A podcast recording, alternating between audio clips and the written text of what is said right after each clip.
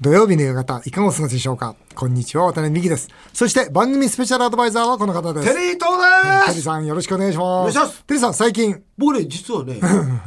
来週の火曜日、あの東京駅の近くのですね、あのワクチンの大規模接種センター、うんあそこでですね打ちますよついよにかったじ ゃないですか。恥ずかしいですよねいいかっこいいやワクチンワクチンテリートークついにしたかもう目立った格好して言ってやろうもんしかし、どうにもならないんだけど、モンド外相なんかもね、どうにもならないんだけど、確かなことは一つだけあるんですよ。何ですそれはワクチン接種の分だけは経済が回っていくわけですよ。そうでしょ、はいだから、今回ですね、ワタミ全店、ワクチン接種完了者、誰でもいつでも、半年間、生ビール一杯無料。とんでもないことやるでしょ。もうさワクチン渡辺自身がもうさ傾いてんだから 今もうもうねこのね1年半で大変な思いしてそこでやりますかだけど、やっぱりもうワ一ク回言ってもう一回言ってくださいわ何ワクチン接種者に対して、ね、ワクチン接種完了ね、うんこの方に対して、ね、ここから半年間、うんいつでも生ビール一杯無料します。えいつでもってことはだから、毎日来てもいいですよ。ええもうワクチン接種した方が、一回じゃなくて一回じゃなくて、毎日来てもいいですといよう。ことは6月1日、2日に僕がですね、はい接種しますよね。そうですでもまだ一回だからなんでしょ2回目が多分1か月後ですから、そう7月のまあ、10日ぐらいですよね。7月の10日ぐらいに接種したら、それから、 11月の末まで、な夏の間ずっと、毎日生ビール無料です。一杯。でも生ビール飲んだ人は、なんか食べてくんないとそうそうそう、それ は、それは、 それはそうしてもらう、そうそう、それだけです。それはお願いしたいんで、だあか、ら生ビールでもいいし、ハイボールでもいいし、テリーさんお酒飲まないからはさい、ソフトドリンクでもいいしさ、ソフトドリンクでもいいのソフトドリンクでもいいの。あ嬉しい。もういいでしょ。とにかくでも日本の経済元気にしていかないと、うんね、まずいんで、これはですね、しっかりやらせていただきたいと、偉いなそう思ってます。でもさ渡辺さんすごいよねなんで愚痴言わないもんね同じさこうやってね居酒屋 のねオーナーってたくさんいるじゃないですかテレビでみんなね泣きながらさ今の悲惨な状況を訴えてるでしそょれ楽しそうにさ、ね、ワクチン接種者に生ビール無料って言ってっからね。 これ正確だなこれ、はい、えーさて、え2ヶ月後のお今日は予定通りならばですよ、もうオリンピックが開会してるわけですよ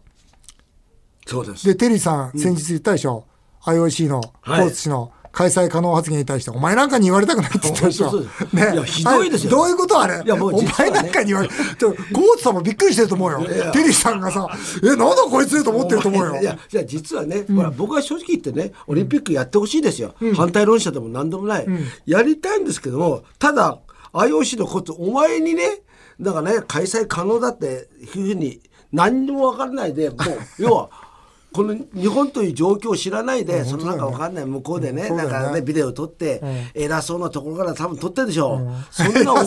そんなお前なんか言われたくないなというふうに思って、それも多分僕だけじゃなくてね、みんな日本人は思ってると思うんですよ。で、僕は一つね、一、つだけいいことあるんですよ。というのはなんですか、 IOC 自体が、大した組織じゃないなってことがこれではっきりしましたよね。大した組織じゃうないんというのはやっぱりちゃんとした IOC が組織だったら、今日本がこういう状況だから、こんな例えばこう発言をしたらまあ俺みたいにねあなるほどねうんそそれはねそれこそ、逆にね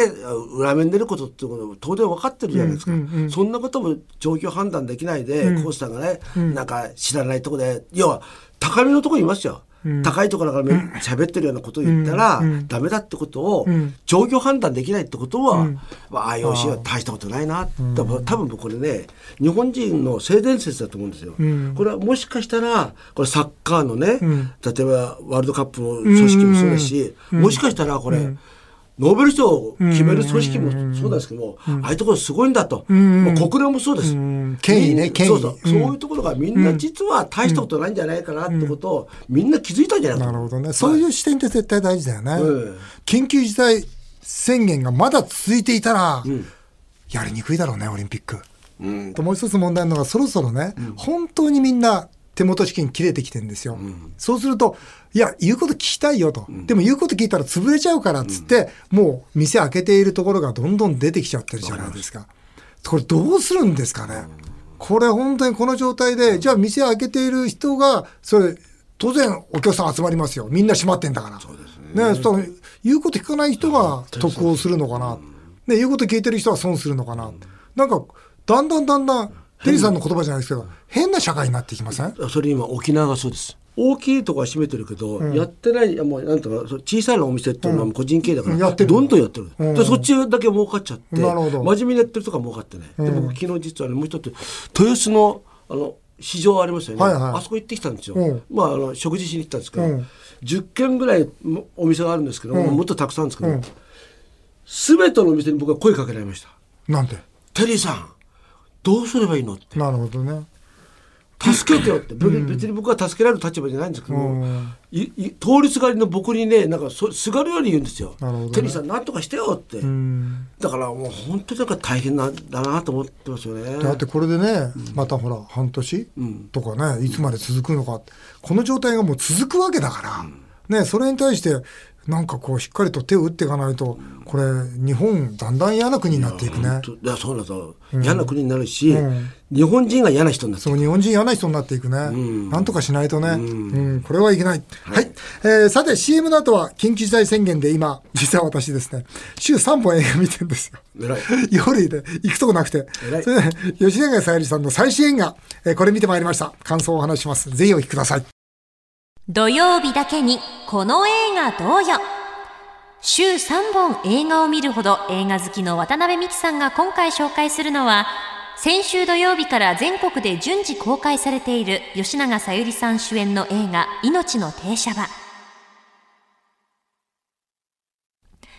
監督は8日目のセミで日本アカデミー賞最優秀監督賞に輝いた成島出監督去年亡くなられた東映グループ会長の岡田祐介さんが制作総指揮としてプロデュース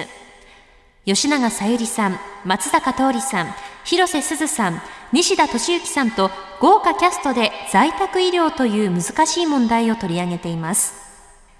吉永小百合さん演じる主人公沢子は東京の救命救急センターからふるさと金沢に戻り在宅医療で命の終わりを見つめる医師を演じています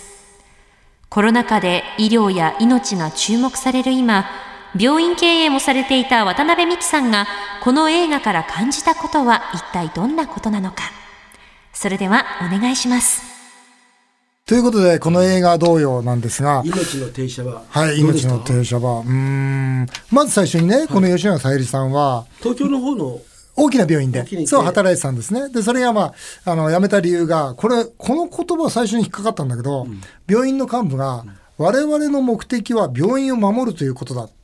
ていう、だからあなたの行為は間違ってるっていうふうに言うんですけど、本当にそうなんですよね。あの、僕が病院を引き受けたんですが、その時も皆さん病院を守ろうとしてるんですよ。だから、本当に例えば、余分な薬を出したり、病院守るために。でも、違うでしょ、あなたたちの仕事はと。命守ることでしょと患者さん守ることでしょって言ったとこから僕実は病院経営に入ったんですよ。だからあの最初のそのスタートのあの場面ではすごい印象的でしたね。うん、そして吉永小百合さん76歳ですよ。今回お医者さんの役で出てるんですけど。今でも綺麗でしょうんとっていうか僕思ったのは、あこの人いい顔してるなと思って、あーまあうん、いい年の取り方してるなと、だから多分あの性格いいですよ。 うん、なるほどちょっと待って。ねえちょっとさ、ど、どの立場で、多分性格いいでしょって。それがおかしいじゃんさ。何自分の立場で吉田先生性格いいでしょって。よく言えますね、それ。 性格いいいないに決まってるじゃんさ。あ、いい、いいに決まってるんですよ。。失礼しました。ええこれね、本当にその在宅医療のね、その命の終わりっていうのはずっとこう描かれてるんですよ。でさ最初あれですよね、吉野さんがカナダの在宅医療をやった時に、ちょっと最初舐めてたんですよね。そうそうそうそう。はいで、それがね、やっぱり一人一人のね、まあ、そのなんで、終わり命の終わりと向き合う中で、まあ、吉永さんが、まあ、ずっとこう、ね、そこにおいていろんなことを考える、もしくはそういう。どういう患者さんが来たんですか本当ね、はい例えばあの、芸者さんがいてね、小池栄子さんって言ったかあなあ、小池栄子さん末期がんで、そして芸ができなくなったら芸者は終わりだって言って、最後までね、えーこう、亡くなるまでその芸者で居続けたとかね、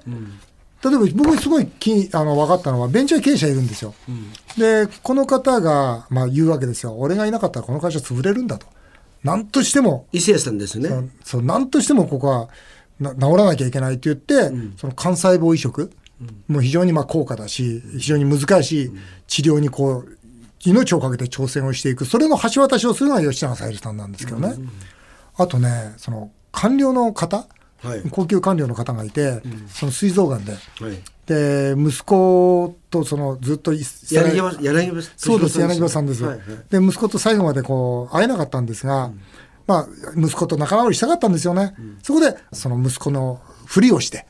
で、最後に亡くなって、もう目が見えなくなってるんで、ふりをして、その安らかに亡くなってもらうとかいうね。あともう一つは発見したんですよ。広瀬すずってこの子だってわ初めて分かったんですよ。そうだからそういう人がさあの子いい性格だとかって言う立場じゃないって言うんですいよや、本当にでもももう、うこの子いい子だいなや。もういいだいい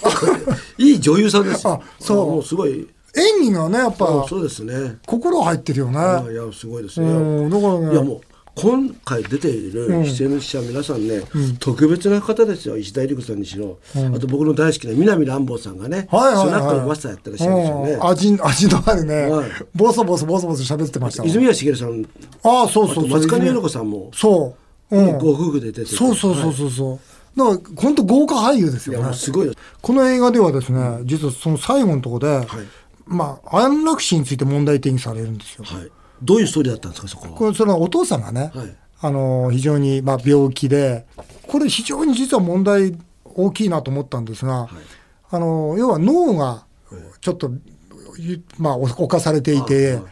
結果とし自分で判断できにてくいうんっていうかもうそれはもうできできなくなってたんですけど、脳が侵されてるがゆえに、その通常のその痛み止め打っても痛みを感じてしまうんですよ。だから痛いからもう殺してくれと。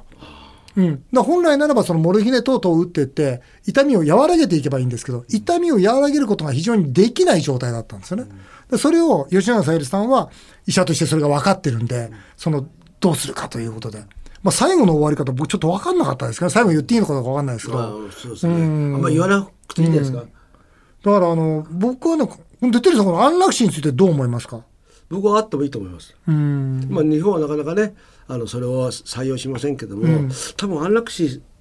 を望む方って自分のことかもこともそうなんですけども自分のために周りの人が介護してくれますよね、それで自分がな亡くなることによって周りを振り回してしまう、そして老老介護のために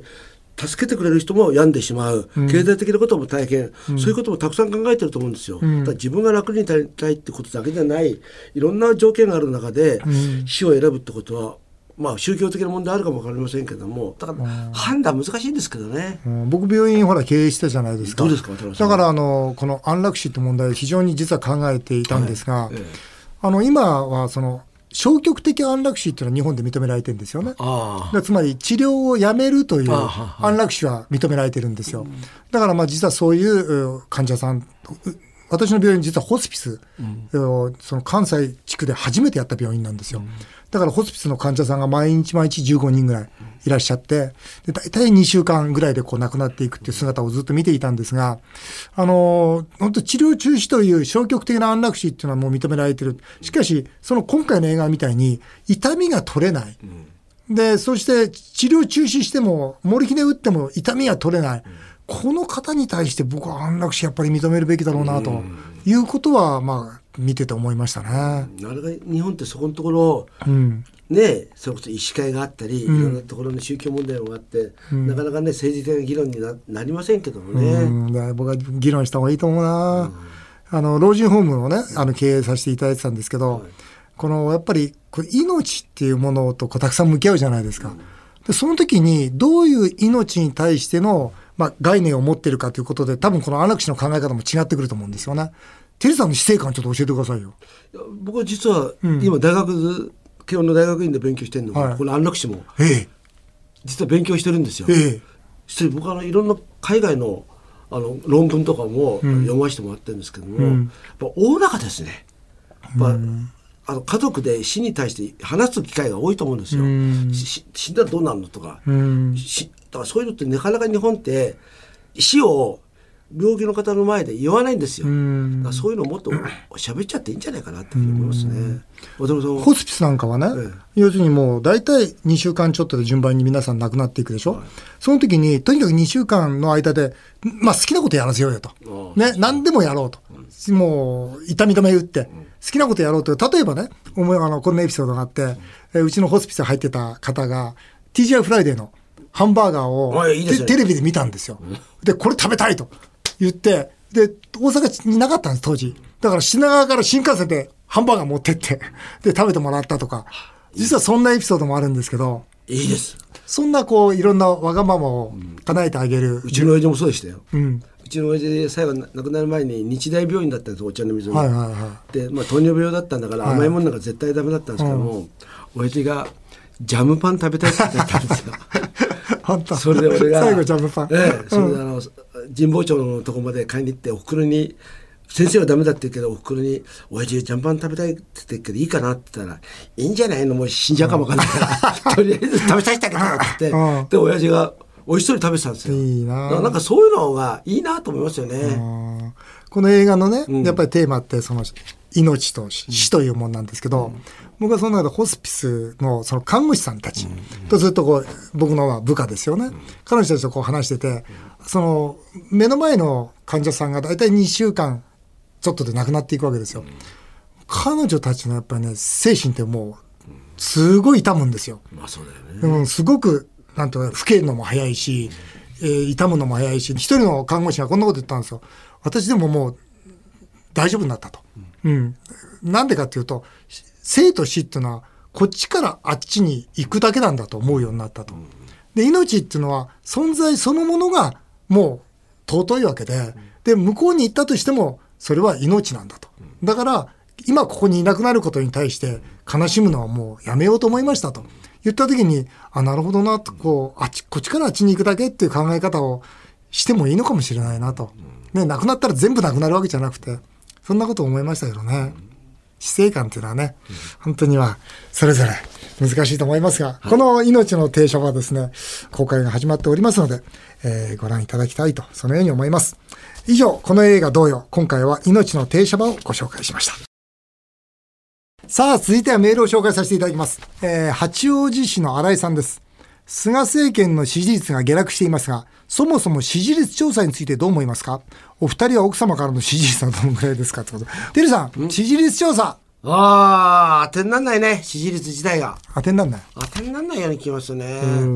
あの、支持率って基本的に、なんか人気取りみたいなとこってあれじゃないですか。そうですよ、人気人気投票でねすから。うんえ。だから、今こういうふうになんか、ちょっと、まあ、コロナ対策うまくいってないと批判されるし、これではわかりませんけど、オリンピックもしやって、日本選手団が活躍したら、えやったじゃないかってふうに言われるかもわかんないし、あんまり、多分ね、元政治家として言わせていただくと、この支持率ってすっごい影響ある。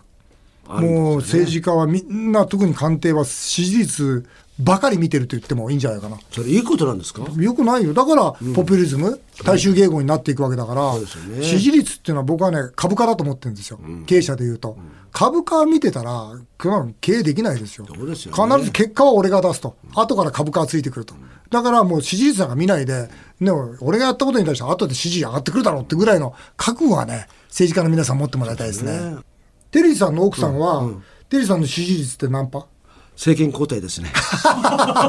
もうもう支持率のですよ。不支持がもうそう逆転してるもうもうもう私は野党に転落ですね。支持がね、も うやもう野党だね。政権交代されていただいてます。え、渡辺さんは僕はね経営者としては、あの多分支持率高いと思うんだけど、まあ夫としてはもう、あれだろうねやっぱ政権交代政権交代 ですね政権交代完全に政権交代もう政権交代だろうねそうですよねこれどうしてもそれは回答は近いですよね。もう支持率不支持 で不支持が大幅逆転しましたって新聞に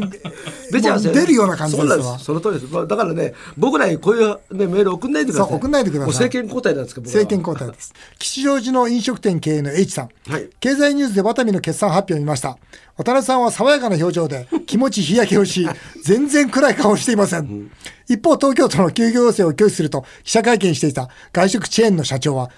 顔から悲壮感が溢れていました。あえてテリーさんに質問です。渡辺さんはなぜ赤字決算でも爽やかなんですか私もわかりません。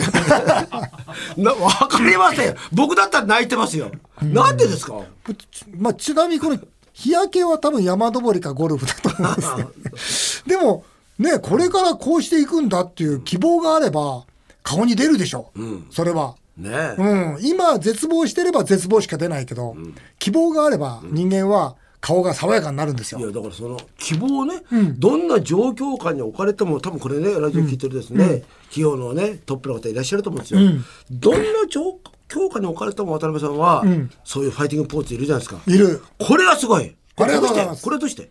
方法って無限にあると思ってるんですよ。だから、今ダメでも必ずこういう道がある。もしくはその道を探す。だから、少なくともそれ100分の1の確率かもしれないですよ。でも100分の1の確率かもしれない道を見つけたら、これで行くって決めて、これができると思い込んだら、100分の1は100分の100になるんですよ。すごいだからもう、いけると思ってるから。だからね、唐揚げもね、テリーさんの唐揚げの天才、もうやっぱり競争すごい厳しくなってきたんですよ。今ね大変ですよもうこのコロナの状態だから、皆さん唐揚げやればいいと思って、で、どんどん増えてる。だから、当然唐揚げの天才も1店舗あたりの売り上げ落ちてくるわけですよ。はいだからそうですよね。よし、この中でどうするかっつって、2日間考えたんですよ。で、よし、これでいくって決めたら、もう勝ったも同然ですよ。そうですか、もうだからもう明るさしかない。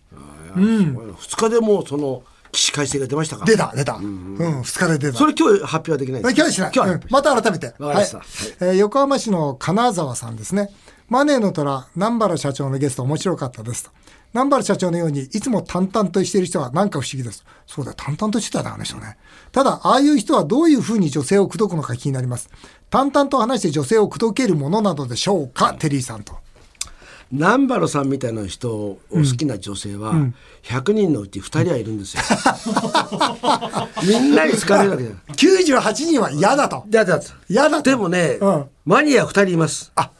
ああいう淡々しゃべりはそ、う2人はいる。そうだからそれを実は南原さん分かってるんですよ自分で。分かってんの。だからね100人に南原さんは好かれたいと思ってない。なるほど。俺は狙いはこの2人でいいと。なるほどね。あれがだから強いとこですよ。あ、そう。うん。あ俺なんかそんな感じはしましたねあ、。 なるほど。テリーさんの喋りは、何人ぐらいだろう ?50 人はいくでしょ。いかないですね。6人ぐらいですから。 6人ってことないでしょ。 6人ぐらいだと思いますよ。 60人ぐらいいくと思ういやよ。無理だと思いますね。いかないかな説得力ないですか。あと僕はね、ん生産性のある話をしないん ですよ。ああ、そりゃそうだね。大体思いつきの話だけでずーっといて 適当な話ですから。え渡辺さんどうですか。僕はどうなんだろうな説教しちゃうからダメかも しれない。一番ダメです。もう一番ダメ。一番ダメ一番ダメこれもね四人ですね。あそうか4人、4人いれ ばいいじゃん、4人いれば。 100人中四人ですね。 4人いればいいじゃん、4人いれば。はいあっという間にお時間になりました。以上、メール紹介でした。テリーさん、また次回もよろしくお願いいたしますお。願いします。日本放送渡辺美希5年後の夢を語ろう。この番組ではリスナーの皆さんのメールをお待ちしております。メールアドレスは夢 5-1242.com 夢 5-1242.com また来週のこのお時間にお会いしましょう。お相手は渡辺美希でした。あなたの夢が叶いますように。